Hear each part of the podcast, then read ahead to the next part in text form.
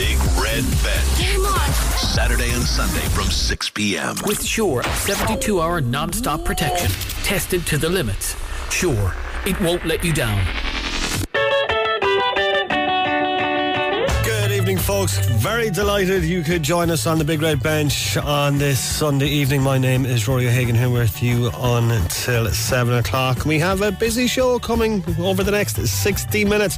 Going to wrap up all today's action in Gaelic games where Mayo defeated Galway today just by a single point. We'll get reaction from that and a full time report on that as well. We're also going to hear from uh, Meath boss Colm O'Rourke after their Tailteann Cup semi final win over Antrim. We're going to talk to UCC soccer team, the women's futsal team representing Ireland in the upcoming European Futsal Championship. We'll talk to their coaches in a little bit. Annie Dutton to a Corkman who incre- eh, completed an incredible challenge last week on aid of Special Olympics Ireland. You're listening to the Big Red Bench right here on Cork's Red FM.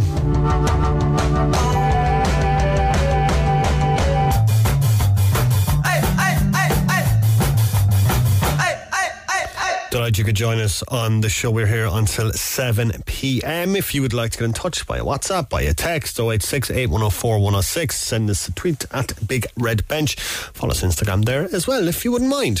We're going to wrap up all today's action first off before we get to anything. And uh, quite enough all day in sport overall, except for the GAA, which kept us all occupied across the course of the afternoon. Mayo and Galway was the big game this afternoon, and it was Mayo who won today uh, against their Connacht rivals just by a single point today at Pearse Stadium. Let's get a full time report on that game from our colleague Tommy Rooney.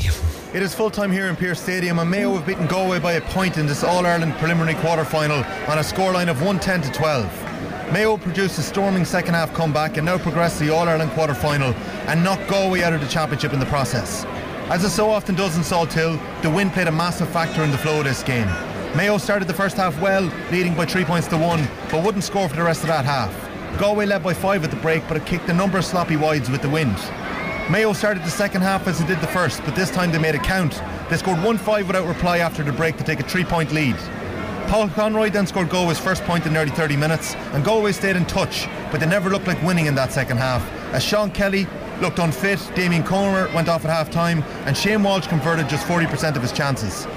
Paddy Durcan kicked two big points in the second half. Cillian O'Connor came on to score with his first touch, and David McBrien scored the all important goal. Galway's 2023 championship ends, but Mayo to the All Ireland quarter final draw on Monday morning. Yeah, great win for Mayo today into the quarter-final draw, as Tommy mentioned there, which will take place tomorrow morning around half eight-ish Cork in the draw after yesterday's uh, win over Roscommon. Really enjoyable again, that one down in Páirc Uí Chaoimh. If you missed any of the reaction from that, you can get that on the Big Red Bench podcast, redfm.ie on the Go Loud app, or from wherever you get your podcasts. Uh, elsewhere today, down beating Meath today, or down beating Laois, I should say, to, to face Meath in the Tailteann Cup final down winning against Laois in the semi-final 8-16 to 2-12 was how that finished. A hat-trick there for Liam Kerr Meath beating Antrim 2-16 to 2-14 earlier on today. So we'll be down and it will be Meath in the Tailteann Cup final. Let's hear from Meath boss Colm O'Rourke speaking to Ashling O'Reilly. Colm O'Rourke you must be happy enough with that Meath win out there. You held on in the end. You got seven or eight points up I think at one stage but uh, Antrim came back into it but you got over the line. That's the most important thing. Yeah, when we were eight up, we were very much in control, and I thought at that stage we'd push on and win easy. But then things started to get a bit hairy, and in the end, we were delighted to hear the final whistle because uh, the game became a bit mad and frantic, and uh, at times we didn't cope very well with that. what do you think that was was it maybe just switched off a little bit I suppose you're, yo- they're, a lot of them are young. It's their first time for quite a few playing in Croke Park, and the game became a bit helter skelter, and uh, uh, they lack experience. So the, the every day to go out is a school day for a lot of them, and uh, uh, they, they coped. They came back, and Jordan and uh, Matty Costello got two nice points at the end to relieve the pressure on us. But we were all getting a little bit worried. what was it like for you on the sideline it's your first time to be on the sideline in Croke Park for me. Yeah, it was it was uh, okay for about uh, 60 minutes, and and then after that the whole thing went a bit mad, and you were wondering what could you do, and everybody seemed to be everywhere. Positions had counted for nothing at that stage, so we were just glad to hear the final whistle. I know you wanted this job for, for quite a while. Then you said it came up when you didn't. I don't know whether you'd say that or not. Well, back years ago. Oh, yeah, Yeah, well, years when I was ago. young and foolish. and you said it came up then when you, you least expected it, maybe. But to be here in Croke Park, was it an exciting day for you to come here and to be, you know, manager of your county team? Absolutely. Like uh, every young boy grows up wanting to play in Croke Park and being involved with our county team. And I was lucky enough with Sean Boylan to be here quite a bit. So those are the same dreams that every young fella in Meath has, and we want to try and make sure that more and more of them realise those. And what was it like to face, I suppose, Andy McEntee was just down the sideline from you, another Meath man? Yeah, well, I suppose uh, maybe he was in a more difficult position for him with a, a son on the panel and a nephew on the team. We, we, we treated the game as another, an, any other county. It, it didn't affect us in any way. But uh, uh, he's done a fair job with them. They, they really put it up to us, and I'd say they're going away thinking to themselves, maybe we should have got something out of this game. And now for me, obviously the Tailteann Cup final, you know, playing for silverware in Croke Park, it's, it's a nice place to be. Absolutely, and anybody who thought the Tailteann Cup didn't count, if they were watching the last 10 minutes of madness out there, they'd be thinking to themselves, this is the biggest competition in the world. I don't think e- either set of players could have given any more in search of the victory. So it's great to be back, great to be playing in the final. It's going to uh, improve the, the development of our team. And as well, there is a little bit of sadness around Meath GA at the moment. You know, the Keeley family, it's a name that's well known within GA circles in Meath and across the country. And we heard the sad news of, Dennis Keeley and obviously Maria not too long ago as well. It, it, it is tinted with a bit of sadness as well today. It certainly is. I actually was in Keeley's house just last week for a cup of tea with Dennis's uh, and Maria's mother and father. Sat down and had a long chat with them, and how they were missing Maria so much, who was a star, and so was Dennis. They're just lovely, lovely people. Part of a wonderful sporting family, and uh, you know the, the, the service that all the Keeleys have given to Dunshaughlin and Meath. They're just an outstanding family, and to lose the two youngest out of the family at ten, it's just extraordinarily harsh. And uh, I, as I said earlier to a lot of people, the dominant emotion today among a lot of Meath people will be one of sadness. Yeah, well spoken there uh, indeed by Meath boss Colm O'Rourke. He was in conversation there with Ashling O'Reilly. Um, so that'll be down facing Meath in the Tailteann Cup final. In the All Ireland Minor Football semi final, it is uh, Derry uh, leading Dublin seven points to four at uh, half time there. The Ladies Football Championship today, some results. have finished at Meath 113, Waterford 1 8 in Group 2 in Group 1. Armagh beating uh, Mayo 210 to 111. In Group 3, Dublin beating Cavan 515 to 1 8. In Group 4, in Temple 2 Galway defeated uh, Tipperary 410 to 3 4. Uh, react, or results, I should say, from the uh, Red FM hurling leagues today. Uh, final weekend of fixtures in Division 1. It finished Erin's Own 115, Father O'Neill's 424. It finished Kanturk 120, Douglas 118, and Sarsfield's 221. Killeagh 214. Also in Division 1 today, Charleville 15 points, Carrick 2 112 draw match there. Uh, some results from Division 2. It finished uh, Bishopstown 220, Mallow 310, Glen Rovers 421, Bride Rovers 20 points and uh, Courcey Rovers 413, Newtown Shandrum 112, Kilshannig uh, beating Nemo Rangers today 122 to 13 points. So that means in the final of uh, the uh, Red FM uh, Cork Senior Hurling League Division 1, it'll be Sarsfields playing Black Rock. Sarsfields had already qualified for the uh, final ahead of the uh, final um, uh, round of fixtures. Douglas could have qualified today, but. Um, Blackrock beating the Piercy to 18 to 112. Uh, to secure uh, their place in the final. And as I mentioned uh, in the results uh, from earlier on today, Douglas beaten by Kanturk 120 to 118. So Sarsfield uh, going head to head with Blackrock in what should be a very, very tasty final in the Red FM Hurling League Division 1. Uh, golf, Fenelon Maguire is no longer in the lead in the final round of the Women's PGA Championship in New Jersey. Maguire dropping a shot on the sixth hole. She's now six under par. Korea's Jenny Shin and China's Zhu Lin lead the way on seven under par. Antrim Stephanie Meadow is in a tie for fifth on five under par. Both players looking to win a first major title, so plenty of excitement uh, on the way there in the final round of the Women's PGA at New Jersey. On the PGA Tour, Rory McIlroy and Shane Lowry both in a tie for 18th place on 12 under par with the final round of the Travellers Championship now underway. The American Keegan Bradley is leader there on 12 under par. Right, we're going to start our show tonight, the Big Red Bench, with Sure 72 hour non stop protection as we talk to uh, the UCC women's futsal team who'll be representing Ireland at the upcoming European Futsal Championship, which is happening in Croatia in July. I was delighted to have UCC coaches Steve O'Keeffe and Lee Moore join me in studio this afternoon to talk about it. All right, delighted to be joined in studio by Lee and Steve of the UCC women's soccer team. Lads, thanks very much for coming in. No bother at all, Ruairi. Appreciate it. Thanks a million for, for, for joining us in studio today. Uh, lads, uh, tell us, um, first off, I suppose we're going to talk about futsal, I suppose, today because you've got a big European uh, Championships coming up uh, very, very shortly. Um, Lee, I suppose for people who don't know what futsal is, can you explain the concept to us?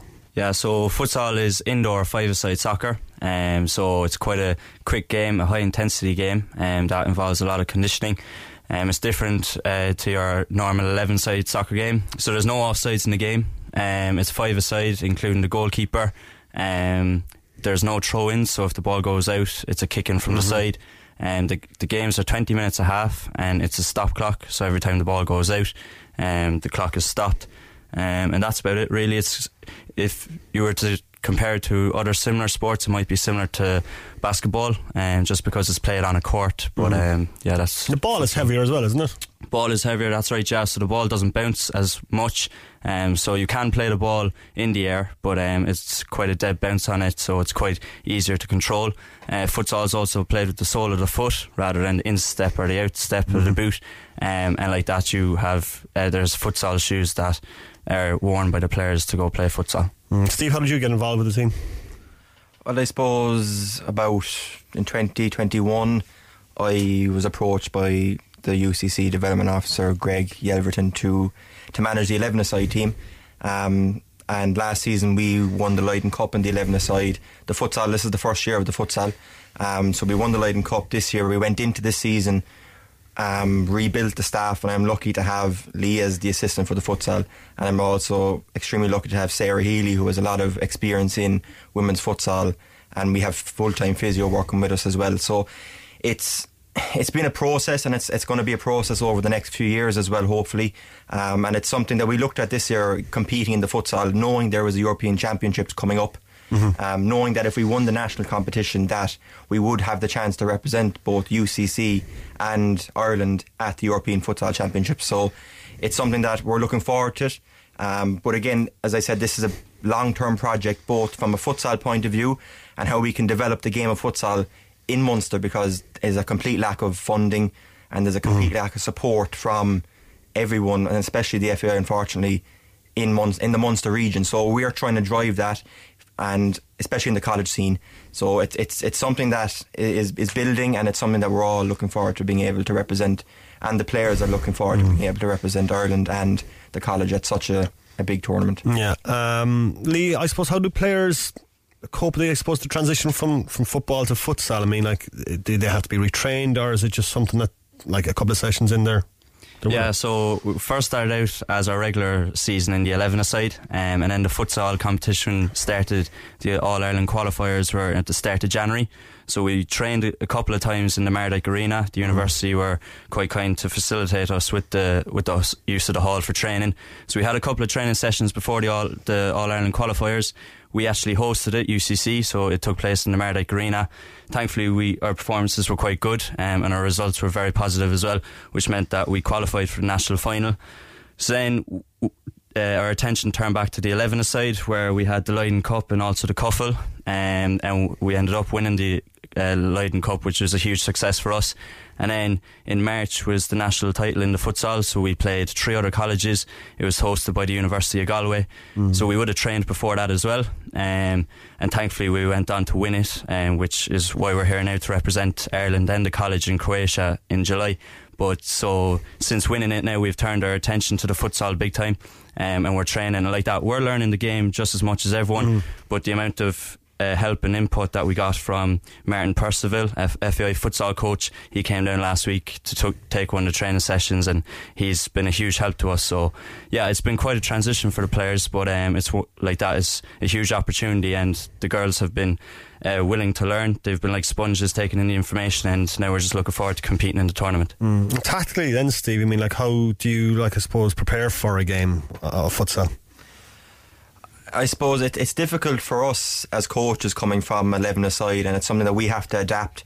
But we are lucky that UCC actually went to this competition in 2010, and mm. Greg Yelverton, who is now the development officer, was also working for the FAI and UCC then, went in 2010 as the manager. So we can use him, and we can also we've also lent on using uh, Martin Percival, who works in the FAI futsal department, mm-hmm. and he's been fantastic to, I suppose, support us and give us everything we need to be as successful as we possibly can.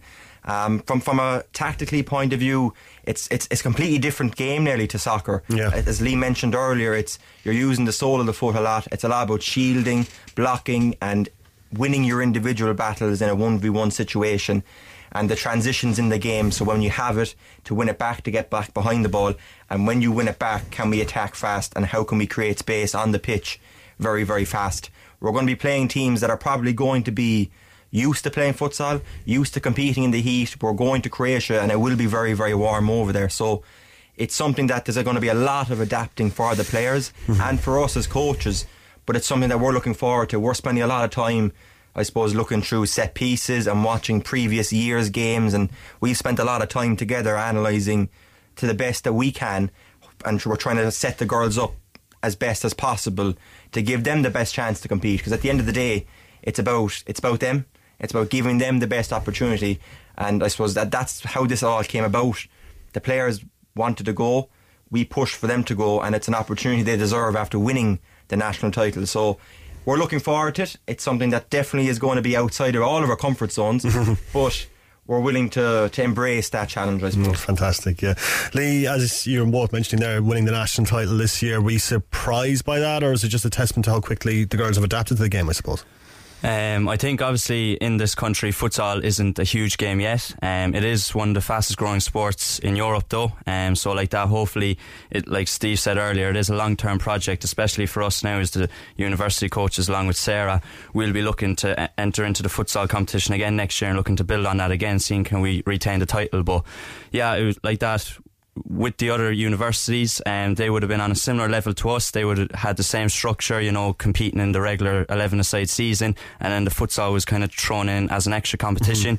Mm-hmm. Um, so thankfully, we had home advantage when we hosted the qualifiers in January, and then when we did get to the national final, it was that was kind of the long term goal is look if we do go to win the national title we go to represent our country and of course UCC in the European Championships and you know that's a huge opportunity that doesn't come around too often mm. so thankfully the players and the girls stepped up big time and uh, we went on to win it Yes, see, to represent your country, I suppose, is going to be um, an incredible moment for all the players and the, and the, coaches. I mean, like heading over to these championships, it's going to be a massive challenge, but I'm sure it's one that you're all embracing. Yeah, it's something that the girls have been really looking forward, have been really looking forward to since since they found out and since we pushed the fact that we're actually going to be going. Um, we don't know, and none of the players know when's the next time they're going to represent their country. And the support that we've been given from everyone, from yourselves and everyone inside in UCC Sport Department, whether that be Christine, who Christine Donovan, who is the deputy head of sport, who has helped us a lot, and especially the, um, Greg Yelverton, who has really bought in and helped us build on where we want to go, and he and he can see what we're trying to do but it's a huge opportunity, and the players are really looking forward to it. And to represent your country is a moment that will be hugely will, will, will show great pride, and it's something that we're really proud to be able to do. And I know the players are equally as proud and will represent both the college and the country with pride in a sport that is probably developing in the country, but also developing in, on a European stage. Yeah, and um, Lee, obviously not cheap to get there. I imagine you, have a couple of fundraisers planned and, and stuff like that to, to help you to get over to the championships, I suppose. That's right, yeah. So the university have been very kind to us. They have supported us with regards to the finances of this trip, and so have the WSAI, the Women's Soccer College Association of Ireland. So those two bodies have been very kind to us, but we still are doing fundraisers. So this Saturday, the 1st of July, in the Southlink service station on the Southlink Road, uh, the players will be hosting a car wash event. Um, so we're just encouraging the whole everyone in Cork, you know, if you're involved in sport, soccer, GA, rugby, whatever your sporting background is, it would be fantastic to get the support for not just us, but for the girls. You know, they've worked all so hard all season, and now like that, they've a massive opportunity coming up to go to Croatia and represent themselves on a European stage. And uh, yeah, any support in the Southlink service station next Saturday to wash your car, it's a win-win situation. you're supporting the team and you're getting your car washed. So we'll just hope for good weather and uh, yeah, hope for the best. And Steve, I suppose futsal, as you mentioned, is kind of always growing in this country as well. And I suppose, but I suppose with the success that UCC have had, it's going to help grow in Cork as well. It yeah, and I suppose we haven't spoken about to, to Martin, who who's in mm. charge of the futsal in, in the FAI.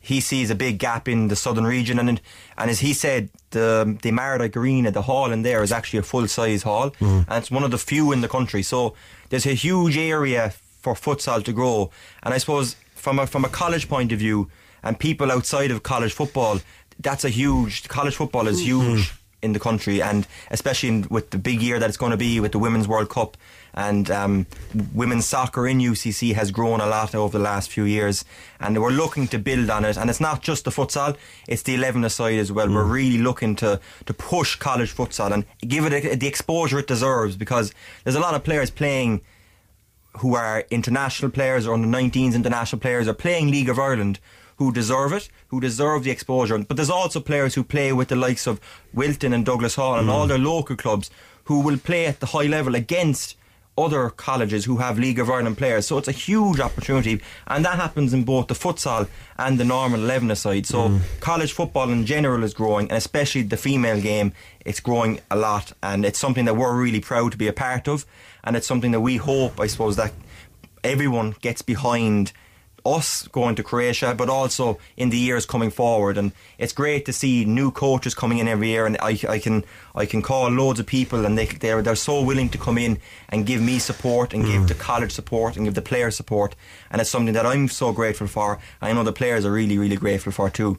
But it- it's something that it- it's, it's huge, and futsal is definitely an area that will be developing over the next few years, hopefully. Or is the entire 11 side squad involved with futsal, or do you have to select a squad, or how does it work? Um, we, uh, were. I suppose you have to balance it. That we've had obviously two qualifiers, so the players that qualified or got us to where we were got first refusal. With it being in the summer and a lot of players are in, not in from Cork. Sorry, we have to try and balance training sessions. We have to try and try and balance matches. So probably only about a third of the squad are from Cork. Mm-hmm. We have players coming from Galway. We have players from Clare, Sligo, and so on. Um, so at the moment, there's 12 players going out of a probably about 22 that we had mm-hmm. during the season. But a lot of them would have ruled themselves out because they're going away on holidays or they can't, they're working, and it's very difficult to get people down, especially college students mid summer. Mm-hmm. But to be fair to them, they're putting in a huge, huge effort. Um, to try and get down to the to fundraisers, to training sessions, to matches, um, so they deserve a lot. The players do deserve a lot of credit, and the coaches also. I can't thank them enough. The amount of effort that Lee, Sarah, Sarah, and Cornelia have put in has been huge to help me take take the burden off me and the players. And it's something that the players really appreciate, and it's something that we're really looking forward to seeing how it goes and where it goes. The journey, really. Exactly. Yeah. Lads, it's been a pleasure having you in. Very, very best luck in the European Championships, and no doubt I'll be talking to you afterwards. Thanks a million, Ruairi. Appreciate it. Thanks, Ruairi, for having us, and we appreciate it. That's Steve O'Keeffe there and Lee Moore of the UCC women's uh, soccer team uh, as they prepare to represent Ireland at the upcoming European Futsal Championships in Croatia in July.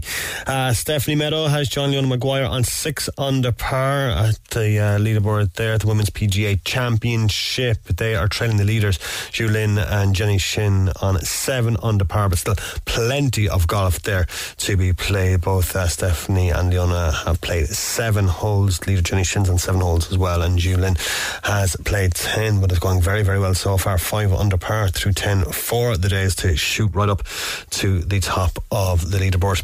Right, we are going to take a little break. When we come back, we're going to talk to Corkman Mikey Power. He, he climbed the four highest peaks in Munster last weekend and cycled each one and has raised thousands for Special Olympics. We'll talk to Mikey next. Missed the show? Grab the Big Red Bench podcast at redfm.ie. Cork's Red FM. Missed the show? Grab the Big Red Bench podcast at redfm.ie. The Big Red Bench. Delighted you could join us on the Big Red Bench. We're here with you until 7 p.m. Now, uh, I was delighted to be joined in studio this week by Corkman Mikey Power, who completed an incredible challenge uh, last weekend. He climbed the four highest peaks in Munster and cycled to each one within 48 hours. Incredible stuff. Now, the challenge was made of Special Olympics Ireland. If you follow Mikey on Instagram, which is at Mikey underscore power underscore PT, you'll get the link there. He, they've raised over uh, 17,000 euros so far for Special Olympics Ireland. Absolutely incredible stuff. Now, Mikey called into me in studio to talk not just about the incredible challenge that he undertook, but his recovery from addiction how he got his life back on track. It's a genuinely inspiring conversation, and I was very honoured and grateful to have Mikey share his story with me. All right, joined now by uh, Mikey Power, who has just completed um, an incredible 48 hour challenge, Nate, of Special Olympics Ireland. Um, genuinely, genuinely incredible stuff. Mikey joins me in studio now. Mikey, how are you, sir? I'm very good, Ruairi. Feeling the effects of it today, but I'm delighted to be here. Thanks for Uh, having me. yeah, that's the first thing I wanted to ask you was how is the body, how is the mind after this? Because we'll get into the details of it in a moment, but the, the physical and mental challenge of this must have been incredible. The body is getting sore by the day. Um, different aches and pains coming out in different places. You can imagine. I bent over a bike for for for 41 hours and hiking up hills with bags on our backs. It was it was ta- it was challenging. Aches and pains to be expected, but nothing that I won't get over.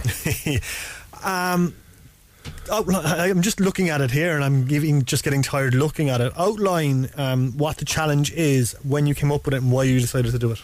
So I first came up with it. First came up with it about five years ago. Um, but it was just a pipe dream for a long time. We started in Knockmealdown in Waterford. We climbed to the top of that back down. It was a two-hour hike, and I had an hour and a half cycle over to the south side of the Galtees, Mhm. which is the highest peak in Tipperary and in Limerick. So we started the south side. That was a four-hour hike from one side to the other, up to the north. Tipperary, Limerick highest peaks. Then a three-hour cycle, which was in thunder, lightning, and torrential rain over to Moylussa in Clare. Must have been frightening, wasn't? Oh, it was it was it was in, in, exhilarating. I think was the Yeah, word yeah, yeah. really. You know, I have that in my back. But we got to Moylussa. Thunder and lightning was very very heavy. Um, so we took a little bit of a breather there. Climbed to the top of that, two hours up and down, and then I had the biggest task of it all, which was an overnight ten-hour cycle from Moylussa down to Carrauntoohil again. Thunder and lightning greeted us as we rolled into Carrauntoohil, almost as if they were just welcoming me to to where I was supposed to be at the time. Yeah. Um, very lucky with the crew that I had to this point as well. Um, I'd love to thank them at some point later. But from there, we had a huge crowd, 46 of us climbing to the top of Carrauntoohil, Ireland's highest mountain, up, back down, onto the bike. And then the most grueling part of it all was a cycle out of Carrauntoohil up to Knockboy in a beautiful county of Cork, uh, which was literally uphill from the start to the end of it. And at the end of it, anybody who's been down to Priest's Leap Knockboy will understand that those little hills are the most vicious and challenging things I have ever faced physically and mentally in my life. And Yeah. from there, it was a nice little skip up to the top of Knockboy, which is a beautiful part of the country for anybody who hasn't been down there. Yeah. But uh, yeah, it's challenging. Now you obviously you work in the fitness industry anyway, so you obviously are quite a fit person. But I mean, like, what was your training regimen for this? Like, So it only started. I was cycling all along, uh, just just casually. I enjoyed it. Uh, I love being outdoors, but for about ten weeks beforehand, we started the hike with Mike movement, which was two hikes every weekend, Mhm. uh, hiking a Saturday, hiking a Sunday. I started with the hiking and cycling during the week, and then as we got closer to it, I started cycling to the hike, do the hike, and then drive home. and then the next one would be cycle to the hike, cycle home. The next one was cycle to the hike, cycle to another hike, Mhm. and then cycle home. And that was very much it. Um, it was basically just, it just uh, you cannot prepare yourself for that sort of grueling. Over, oh, not for the overnight stuff anyway, certainly. But what I could do is prepare myself to get on the bike, off the bike, on the bike, off the bike. I controlled what I could control, Mhm. and was prepared for those, for the the challenges that I was going to face, physically and mentally. That was just always going to be a battle, but that was Mm. exactly what I wanted. You know. You, you sent me a video close to the end of the the challenge, and you could see the, the, the exertion kind of painted across your face. Is this this must have been the toughest thing you've ever done physically? Oh, without a question of a without a shadow of a doubt, it was. It every step of the way because we had such different pe- different people at every peak, and, and, and I had someone else on each one of the cycles. I felt energized Mm. to the point where I actually spoke to you. To the point where, to that point when we came down off Carrauntoohil. Anyone who knows Carrauntoohil, it's a long walk from Carrauntoohil back to Cronin's Yard Mhm. and this really zapped the life out of me. Do you know, I, I could, I was really feeling it at this stage. I wasn't talking to anybody. I was kind of going within myself a little bit more. Um, and then the cycle from Carrauntoohil to Knockboy, knowing that the end was so close, was the hardest, most challenging physical and mental battle I have faced to date Mm. in in that scenario in that situation. I've had tou- tougher times mentally certainly, but physically this was this was the pinnacle to this point in my life most definitely. Just complete exhaustion, complete. Just exhaustion. yeah. I was like. I, for anyone who understands, after maybe running a marathon, you feel so emotional. It's because your your your your armor is down, your body's exhausted, your mind Yeah. is exhausted. I was like that from the end of Carrauntoohil to the end of Knockboy. It was just as if there was tears in the back of my eyes constantly. Not because I was sad or anything, just because my my my my, my entire body was was was craving rest. it, it was it was just depleted, but perseverance and a bit of hard work got us through it in the end. Did you get any sleep at all, or was it just constantly going through? So I was very lucky with the man that I had by my side for the overnight cycle, uh, Peter Galvin. I can't thank you enough because without Gally, for anybody who knows him in the party company in Cork, he is hilarious. And he had his dog Bailey with us as well. Um, we got a 30 minute sleep when we got to Castleisland, I think. Mhm. Uh, that was about seven hours in, and then 25 kilometres down the road, we took a 45 minute sleep, or 45 minute sleep, because I, my eyes were closing. The the lights weren't looking like lights anymore. There was things shooting past my face. I was swaying on the bike, um, and then we we woke up. We were recharged. We were re-energized. We had a slice of pizza. We had some jellies, and we pushed hard to Carrauntoohil. And like Cronin's Yard in Carrauntoohil is an incredible facility to have. Mhm. We were able to have a shower, um, have a cup of coffee, and get two hours of kip in the car, an hour of kip in the car, um, and just wait for everybody to come. And when we woke up, everybody was arriving, and it was just. It was just, it was the, the energy that I needed. It was the, the life, the life that I needed to put back into myself.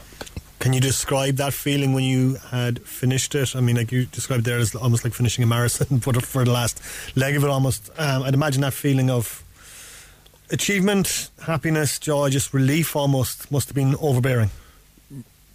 relief, yes. Um, happiness, like uh, my my best friend. Shout out to Eamon Donnelly, who who was the main man behind all of this. I'll give him all the credit. He'd take it anyway. Uh, but Eamon Donnelly was waiting for me at the top, and that was what really pushed me home. Like I got incredible support at the at the t- bottom of Knockboy, at the top of Pri- Priest's Leap climb, the bottom of Knockboy and I was just exhausted at this point. But it was just sheer joy and sheer. You could say relief, but it like. It was just pure and utter joy. Um, at that point, I was too tired to have too many more emotions. To be honest with you, it was just let me get to the top, let me finish this out with Eamon and the crew that are with me, and and let me go home. into your bed. um, you've mentioned the support crew a couple of times. This must have been like a military operation in planning this and executing this. You- yes, I'll be honest, I didn't have to do a whole pile.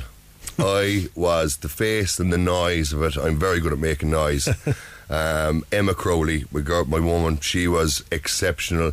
She handled all of the food, she handled all the phone calls, all the directions throughout it. All I had to do was literally put one foot in front of the other. Mm-hmm. Gary Abbott, our mountaineering expert, was absolutely outstanding. He went up, he planned the routes beforehand, he got us shortcuts, he saved us time, he kept us safe, most importantly, put me in my place once or twice when I tried, when I was a little bit bullheaded and, and, and pushing on. He made sure that I came back, stayed with the group, which is vitally important on the side of a mountain, especially in the conditions that we were facing into. So, Gary, thank you. Uh, Aoife Kelly, who double jobbed, she did fo- eight uh, uh, four of the mountains, but she also did a drive from uh, Knockmealdown to the Galtees with Tig sitting out at the back of her boot doing the recording. Do you know, a vital job. Carrie O'Regan, West Cork's fastest woman, who just brought so much life to it, paid for an awful lot of the weekend as well. Um, and just a beautiful person to be around. And Miriam Casey, of course, who drove as well. Miriam's been by my side for so, so long. I can't thank her enough for being there again at this weekend. And you've done it all for a, a fantastic cause as well in Special Olympics Ireland. Um, how did you decide upon that? So it started with myself and a couple of friends did four. We ran four miles every four hours for four days in at the start The of the Goggins? lockdown. The Goggins, yeah, double it, and and it was for the Special Olympics. And at that time, when did it for the Special Olympics, it just felt so right Yeah. for me. Do you know when some things just fit you? Like even they're saying, "Let me win," but if I cannot win, let me be brave in my attempt. And Eamon, as I said, was the inspiration behind the whole thing. You know, like Eamon came to the top of Mount Clara with me on one of Cork's hottest days. Mount Clara is a beautiful place mm-hmm. again, a very well worth going out to visit. And to see him persevere and push through to the top of that mountain was just one of the most inspiring things I have ever seen. It was just incredible. Um, and as I said, it just feels right. It just sits right with me. Sometimes, sometimes you can't explain things. It just feels right. And that coincided with the start of the Special Olympics as well. And of was- course, we were very lucky. We were blessed that the the World Games actually started on Saturday as well, the seventeenth. Down to luck, um, but very much so, very important because the Irish athletes, like Irish athletes of all abilities and all levels. Um, on the world stage, we got our chance to support them. We got our chance to, to bring a little bit of um, to have them noticed a little bit more, maybe. Uh, I'm not 100% certain how they're getting on right now. There's something I'm going to check immediately after this. Um, but there's seven of them over there flying the flag for Ireland. Um, we should be very proud of them. Certainly should be. Um, your Instagram page has a description of you calling yourself a recovering addict with an exercise problem. Um, you told me just off air before this that this time last year you wouldn't have been able to do this. Yeah, so it, nine months ago, I was buried in addiction, alcohol, drugs. Uh, I had no self esteem. I was buried in depression, and I was just sitting at the bar on a Sunday night, and I had this vision of myself that if I didn't do something about it on that Monday morning, if I didn't stop that Monday morning, completely put a stop to it, I would still be sitting at that bar in 40 years' time and alcohol would end up killing me slowly but surely. You know, it's it's it's not easy to talk about, of course, but it is a, a very very important part of this whole story. You know, like nine months ago, I was overweight, I had terrible skin, and I had no self esteem.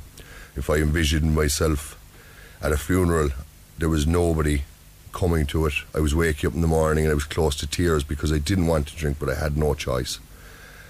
And on that Monday morning, I was thrown out of home, uh, rightly so, and had to move into my own business, which I was about to lose that week anywhere. And I didn't have a car, smoked 40 fags a day, and obviously was, was drinking and everything else every day. And one of the most incredible and wonderful people I have in my life, Adele Foley and her family, picked me up Um, she came out, made a bed for me in my in the business, brought me some food, told me that it was going to be okay, took me to the beach, and the very next day took me to uh, a group meeting where my life has just gotten better and better and better and better to this point. Her family showed me kindness, showed me care, which was so so important at that time. Um, the groups that I went to were exactly what I needed. I had gone to them before once, and it didn't sit with me at that time. But that's probably because it just wasn't my time. If you know, I, I looked at it differently. Instead of looking at the similarities I had with these people, I was looking at the differences. Um, and these groups have worked for millions of people around the world. So why I'm any different, I'm not any different. Basically, you know, it was just my the right time.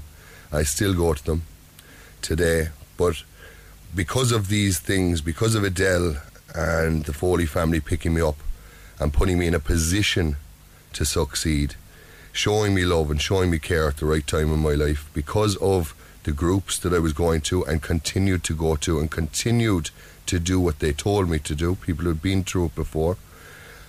I am in the position that I am today. I'm sitting here Ruairi O'Hagan, speaking to Red FM, speaking to the County of Cork, after completing a 48 hour charity challenge, the most grueling thing I have ever done in my life. Because I turned my back on alcohol and drugs, because I reached out for help, most importantly. And nine months ago, I couldn't have imagined being here.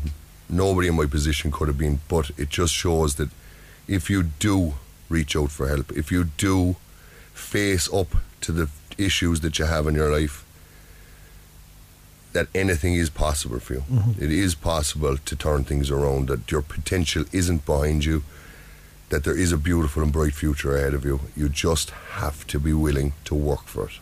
You must be very proud of yourself.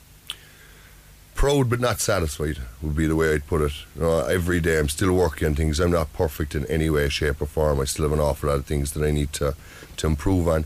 Very proud of, obviously, of the, the challenge at the weekend and the changes that I've made to this point, but I'm not even close to done yet. Is it day by day still?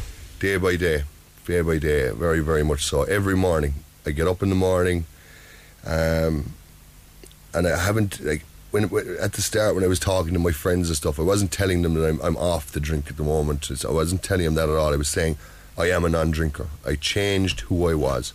I am a non-drinker. I am a non-drinker. I am a non-drinker. That was the most important thing, I think, because I changed how I viewed myself as well as how everybody else viewed me. I woke up in the morning. I told myself that every single morning, out loud, not inside my head, out loud every morning I had a glass of water first thing. That was another beautiful thing that I could do for myself. I just put something pure into my body. I had my bag packed ready for the day. I had my lunch and my breakfast packed, and I had the sort of things on Spotify that I wanted to listen to. Basically, that I was going to fill my head with. Um, not so much affirmations, but you know, like, like motivational sort of stuff that, that that was very important to me as well. In the morning, what you take in sticks very much so. Your brain is at its most powerful. What you take in sticks. Um, and if, if Red FM would like me to come on in the mornings and start telling people today is going to be a beautiful day, I'd be more than happy to. But that's very much so where I had to start. Yeah, it's incredible. Just you must also feel very lucky that a you had that moment of clarity uh, in that bar on a Sunday night, and b you had Adele there to, to help you. You just had that one person who was there to believe in you. Absolutely. Um, now Adele, so when I was 17, I lost a very close friend to me. He was a brother in life. Adele is related to him, Mhm. and to be able to to have her in my corner, as well as her kids, as well as her husband, it was just so special and so incredible. It's like, yes, at the start of the journey, she she has she is she is. I can't put into words how special that woman is to me and that family is to me. The kids, and Adele, and Jim, because they showed me kindness, they showed me love, they touched me when nobody else in their right mind would have would have given me a chance, and that is very very important to remember. Um, you will see people in your lives going through very, very tough times, awful times. It's very important that you don't just turn your back on them, that you try to get to the root of the problem, that you, you, you try to see these people aren't bad people, they're just good people going through a very bad time. And that's exactly what I was. I was going through a bad time for a long time, but I wasn't a bad person in any way. And, and anybody who is going through addiction, you are not a bad person. You're just going through a very bad time. And I had to realize that. I had to face up to that. And I had to accept that. And when I accepted that, and I accepted that I was powerless over alcohol, I was powerless over my addiction, that I couldn't make the changes that I wanted to make in my life on my own, then I was able to accept the help that Adele had given me because she had tried previously. I was able to accept the help that she offered me, and and here we are today. And that's very important for anybody who's trying to help somebody out there as well. Keep trying, keep Mhm. the faith, keep the faith, keep the faith, because eventually they will take it. And for people who need help, I think asking for help is probably the hardest thing to do, but possibly the most important thing. Absolutely, one hundred percent. Like so often, I did. I and I, I, I, I did once ask a friend for help, and he gave it to me. But again, at the time, I wasn't ready to take it. It had to be both. It had to be ask for help. But when the help is given, grab it with both hands. Like one of the most important things I heard at the start of my recovery was, if I could show you what was on the other side of the curtain if I could give you just a little peek what was on the other side, you'd jump through that window and never look back if you give yourself fully to your recovery.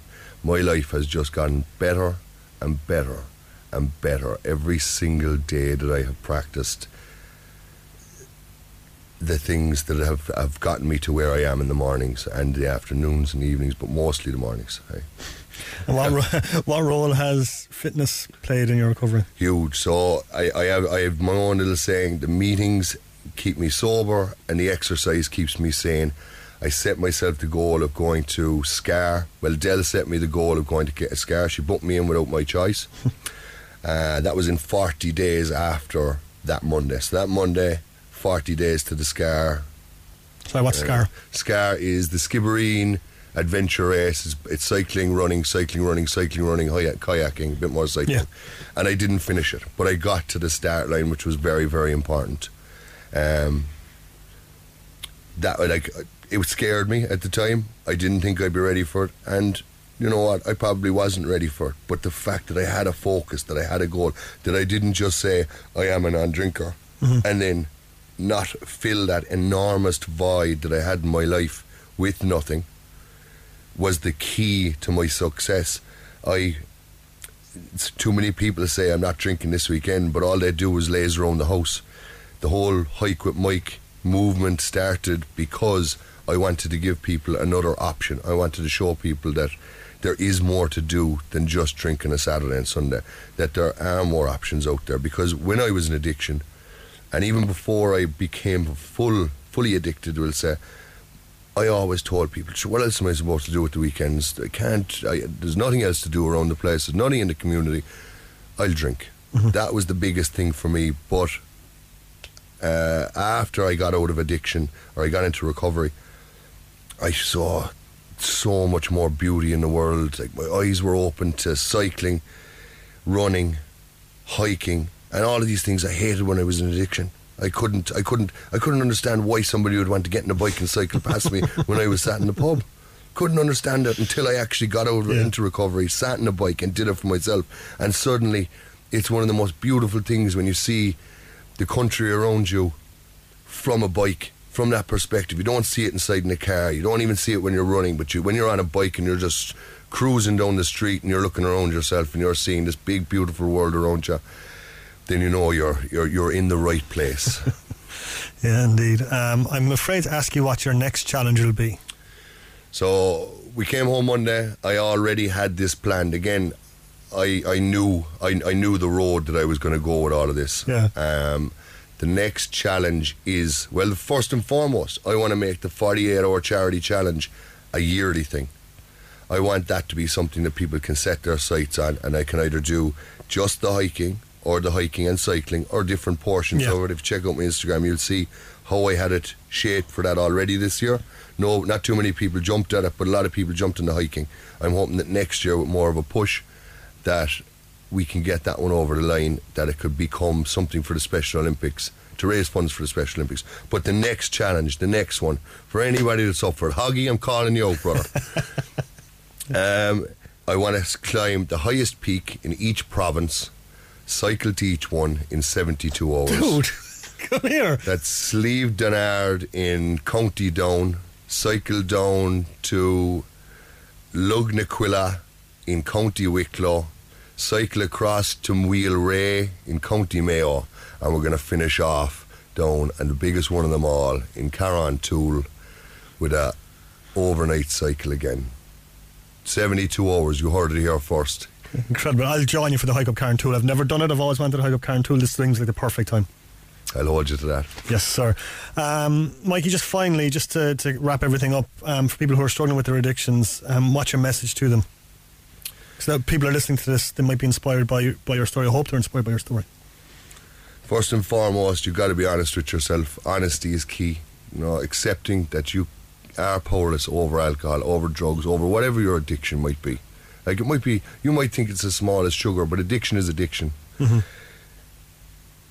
I am powerless over over this substance that I do need help and that I can't do it alone.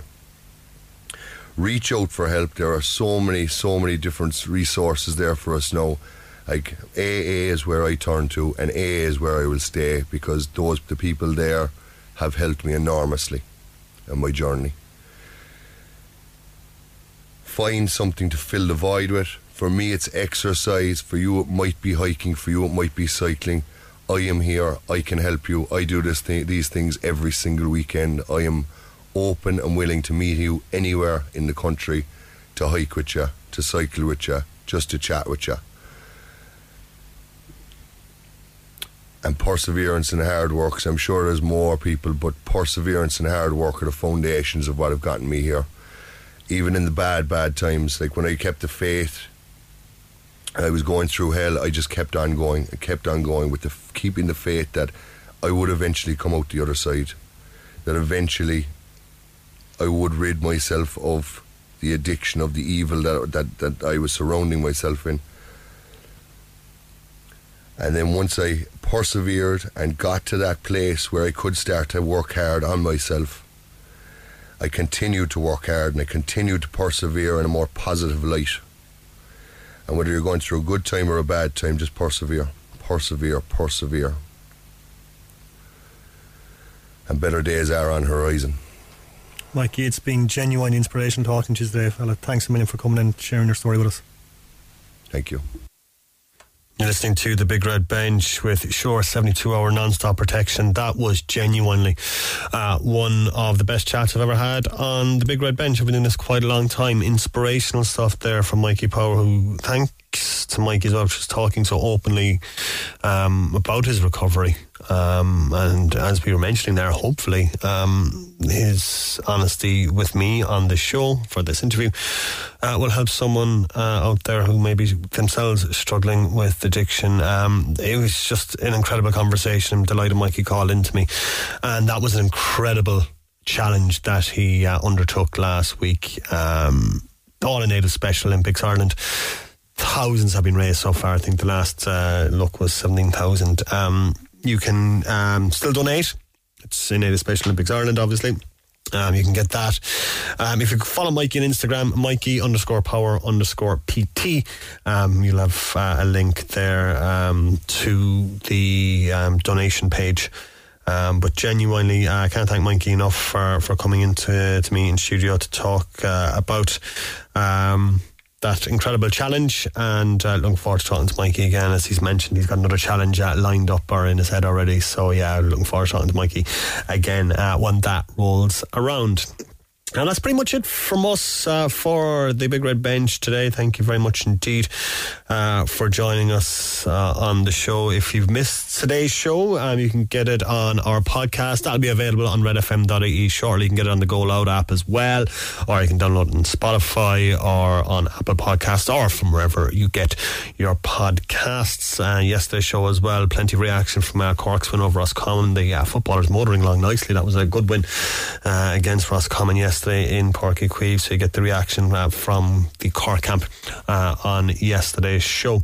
Uh, but yeah, we're back next Saturday and Sunday from 6. Follow us on uh, social media at Big Red Bench. Green on Red is up next. Three hours of the best Irish music coming your way uh, with the legend that is Mags Blackburn. Enjoy the rest of your Sunday, folks. We'll talk to you next week.